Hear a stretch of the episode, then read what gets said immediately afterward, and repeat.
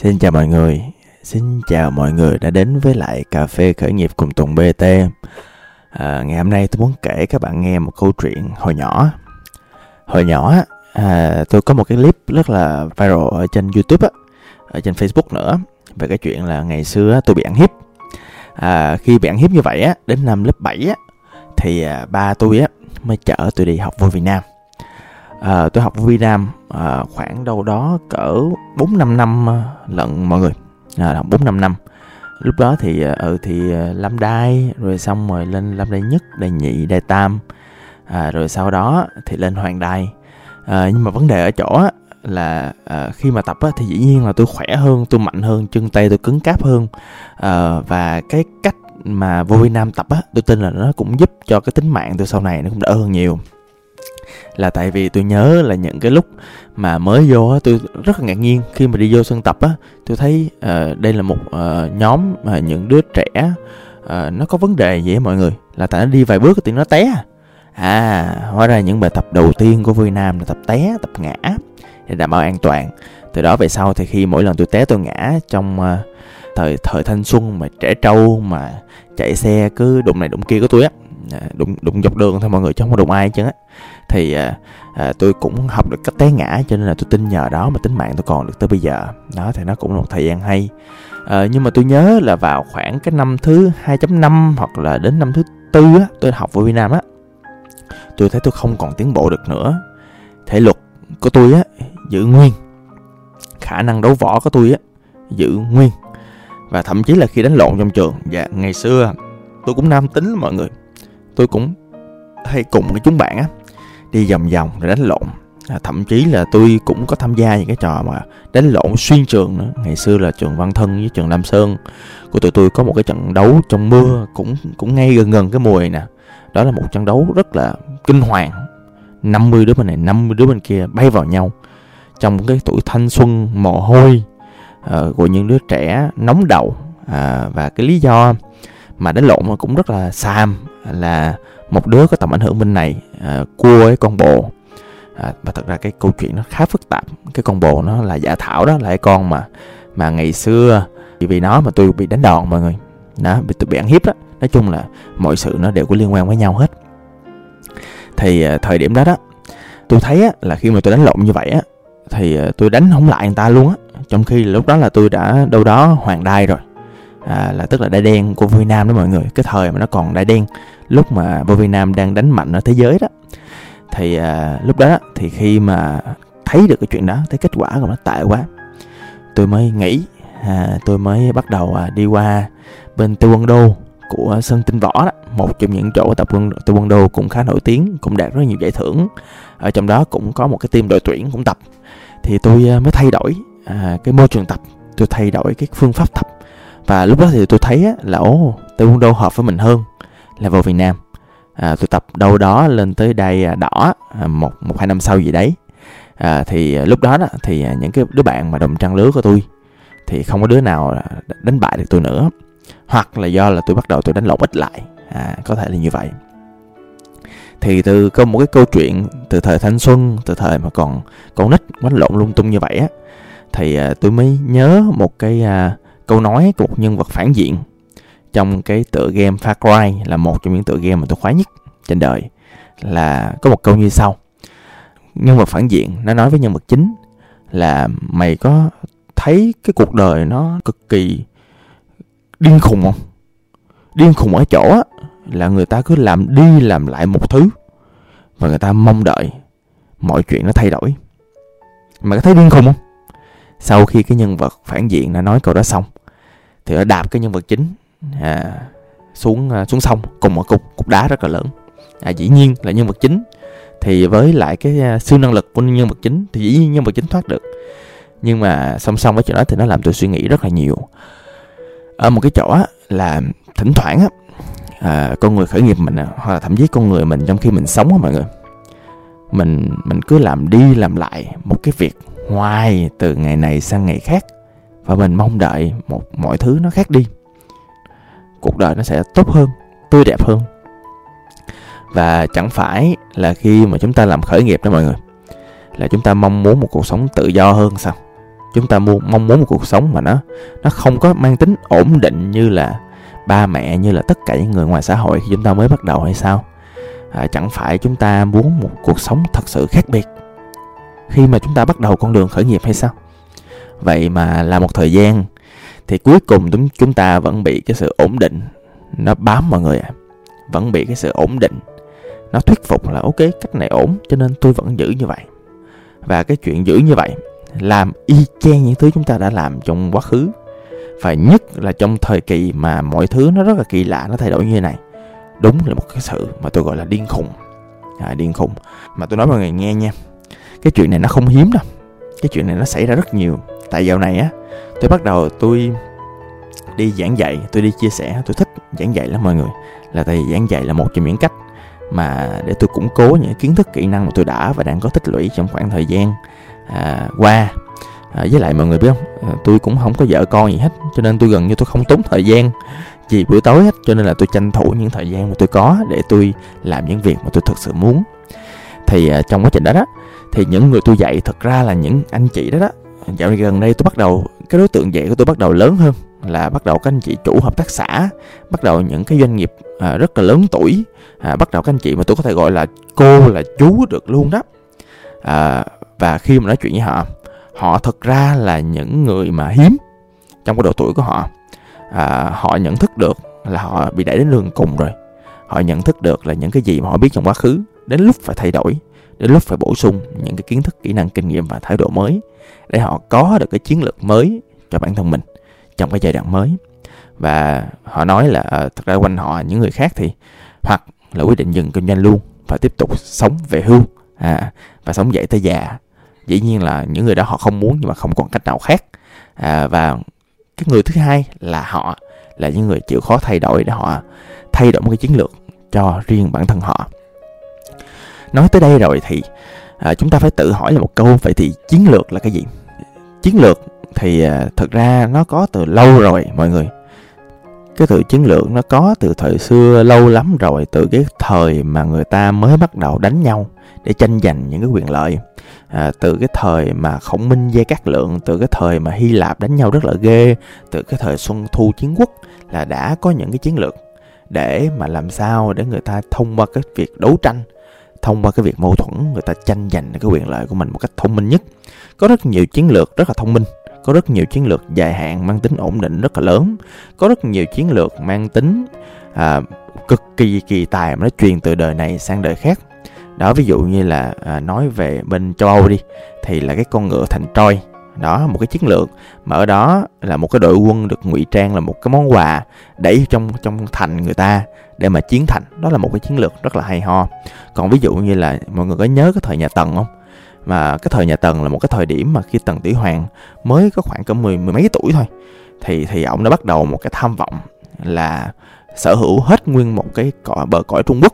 Thì ổng bắt đầu một chiến lược rất dài hạn, mang tầm vĩ mô, làm sao để thống nhất năm sáu nước gì ở ngay tại thời điểm đó, quay lại về một mối. Đó là một chiến lược rất dài hạn mà không biết tại sao, sử dụng những nguồn lực nào một người mười mấy tuổi có thể bắt đầu một cái dạ tâm của mình từ sớm như vậy.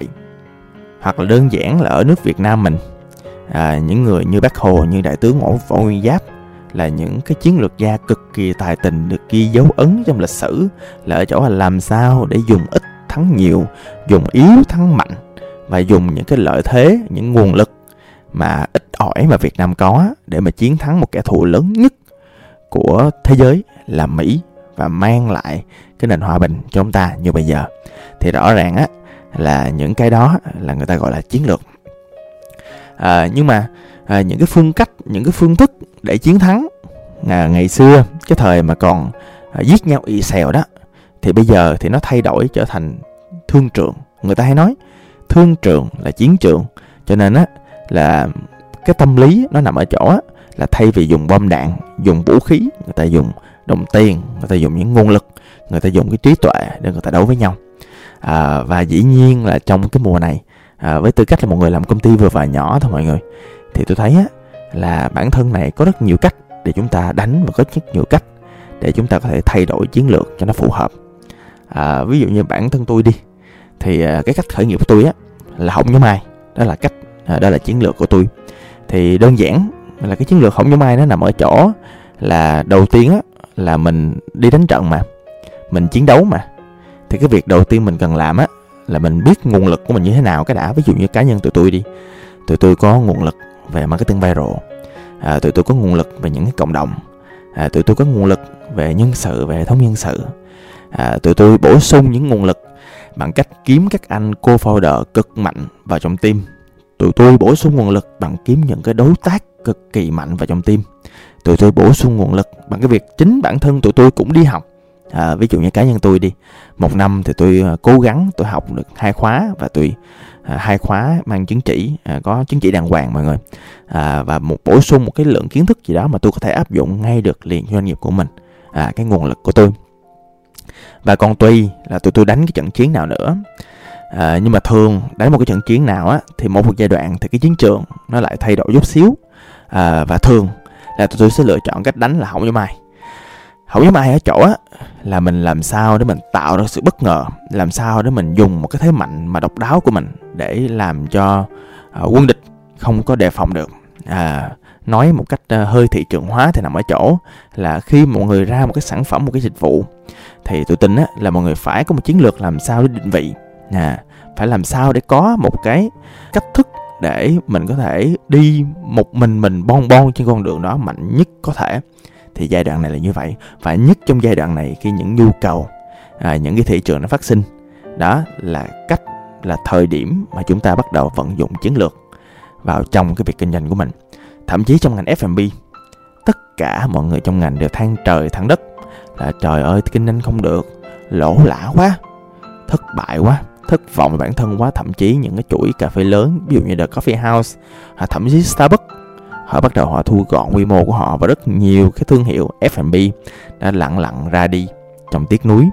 Vậy mà có, vẫn có những cái thương hiệu ép và bê, và cụ thể là cà phê, ví dụ như Catrina chẳng hạn, ví dụ Cheese Coffee, họ vẫn sẵn tay họ đầu tư tiền của họ để họ mở rộng, họ tranh thủ những cái mặt bằng à, đang còn để trống, họ đem họ mở, họ tranh thủ họ pê rờ, họ truyền thông. Mặc dù tôi nhìn vô tôi biết là trong tháng này á không có cách nào mà họ dương tiền được hết trơn trọi á, nhưng mà tôi tin họ có một chiến lược riêng để họ chiếm lĩnh thị trường. Tôi tin họ nghĩ là sau dịch với những thế mạnh mà họ có trong giai đoạn hiện tại, họ chiếm lĩnh một miếng bánh nào đó trên thị trường, và từ đó họ sẽ đạt được những cái mục tiêu trong cái chiến lược đó.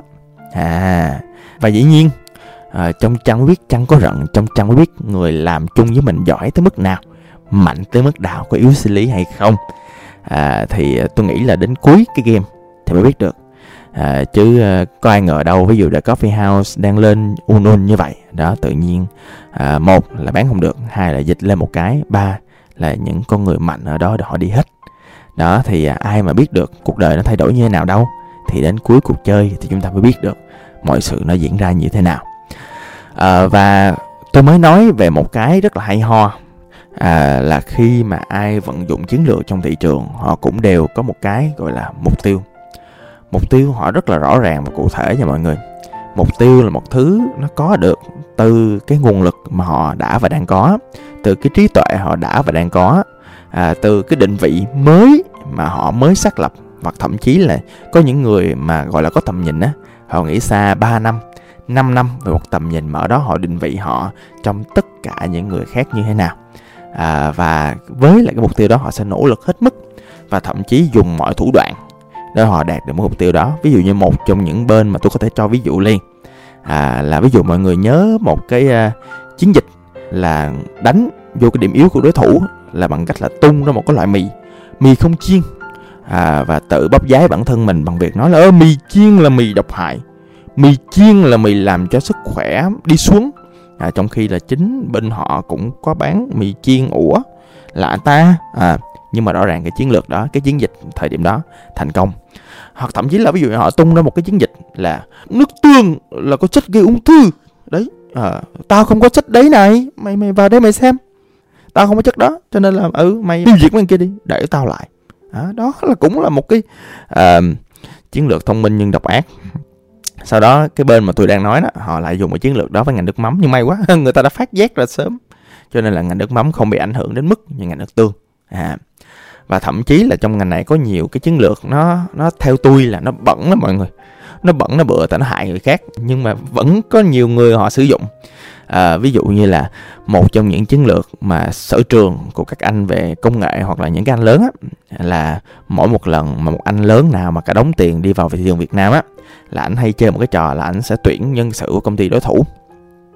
Anh sẽ tuyển nhân sự công ty đối thủ với giá gấp ba lần. Mà tôi nói mọi người nghe nha, nhân sự tự nhiên mình đang làm ví dụ như hai mươi ba mươi triệu một tháng, tự nhiên có một đứa tuyển mình trăm triệu, nói thiệt ai cũng sẽ đi qua luôn á. Ủa, tôi nói mọi người nghe nha, có thể mình không dễ bị mua chuộc bằng tiền, nhưng mình có thể sẽ bị mua chuộc bởi rất nhiều tiền. Tôi nói thiệt mọi người nghe, ai cũng có cái giá. À, tôi sống trong cuộc đời tới giờ tôi thấy cái nguyên tắc đó chả sai bao giờ. Ai cũng có cái giá, trừ khi những bậc thánh nhân thì mới không bị mua chuộc thôi, chứ ai cũng có thể bị mua chuộc bởi một cái gì đó. À, và cụ thể là mọi người sẽ thấy rất nhiều câu chuyện những công ty tự nhiên họ đang làm rất ok, tự nhiên họ sụp đổ là tại đơn giản là nhân sự của họ bị lôi kéo qua chỗ khác. Mà cái trò này là tệ hơn nè, cái trò chiến lược lôi kéo nhân sự đối thủ á, nó còn tệ hơn ở chỗ á, là sau hai tháng thử việc đuổi người ta đi. Ủa, làm sao người ta quay lại được? À, nó cũng là một loại chiến lược để tiêu diệt đối thủ trên thị trường. À, xin nói về quan điểm của tôi. À, tôi không chơi mấy trò mất dạy đó. Tôi à, rất tin vô một thứ gọi là karma, à, gọi là nghiệp. À, tôi kiên quyết trong quá trình mà tôi làm kinh doanh, tôi không làm hại ai hết. Tôi kiên quyết trong quá trình làm kinh doanh, tôi không dùng bất kể những cái thủ đoạn mà làm hại đến bất cứ một con người nào mà tôi cảm thấy trái với lương tâm tôi. À, và đó nhiều khi đó là lý do vì sao tôi cứ làm ét em e hoài, tôi không có làm nên tập đoàn được. À, nhưng mà được cái là lòng tôi nó thanh thản. À, được cái là tôi sẽ bán những gì tôi sử dụng đó, ví dụ như tôi bán những cái đồ ăn mà tôi ăn, à, tôi bán nước rửa chim mà chính tôi rửa, à, tôi bán nước hoa mà chính tôi xịt đó. Tôi an toàn an tâm với lại những cái thứ mà mình lựa chọn.